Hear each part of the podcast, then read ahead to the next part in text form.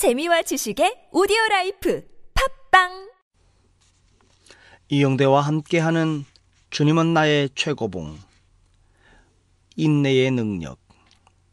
하박국 이 장 삼 절 말씀. 비록 더딜지라도 기다리라. 지체되지 않고 반드시 응하리라. 인내는 무관심이 아닙니다. 인내는 모든 공격을 견뎌내는 어마어마한 강한 바위를 연상시킵니다. 하나님을 바라봄이 인내의 근원입니다. 주를 볼 때 도덕적 영감, 즉 자발적으로 순종하려는 마음을 얻습니다. 모세는 의무감이나 어떤 이상 때문이 아니라 하나님을 보았기 때문에 인내했습니다. 히브리서 십일 장 이십칠 절에서 그는 보이지 않는 분을 보는 것 같이 하여 참았습니다. 하나님을 보는 사람은 어떤 명분이나 특별한 관심사가 아니라 오직 하나님께 헌신합니다. 당신은 당신이 주님을 바라보는 때가 언제인지 잘 알고 있습니다. 그 이유는 주를 볼 때마다 영감을 얻기 때문입니다. 모든 일은 하나님에 의해 발생하기 때문에 우리 인생에 큰 의미와 도전을 줍니다.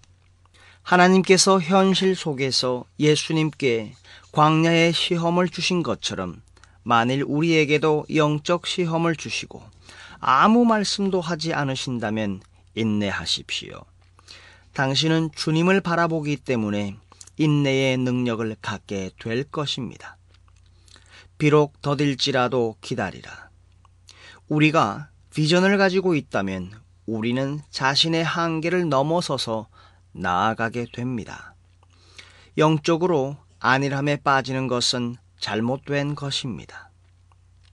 시편 백십육 편 십이 절 십삼 절에서 시편 기자는 내가 주를 위해 무엇이라고 말할까? 내가 더욱 구원의 잔을 마시리라 라고 말했습니다. 우리는 자신에게서 만족을 찾기를 원합니다. 이제 다 되었어. 충분해. 나는 온전하게 거룩해졌어. 나는 잘 인내할 수 있어. 라고 말합니다.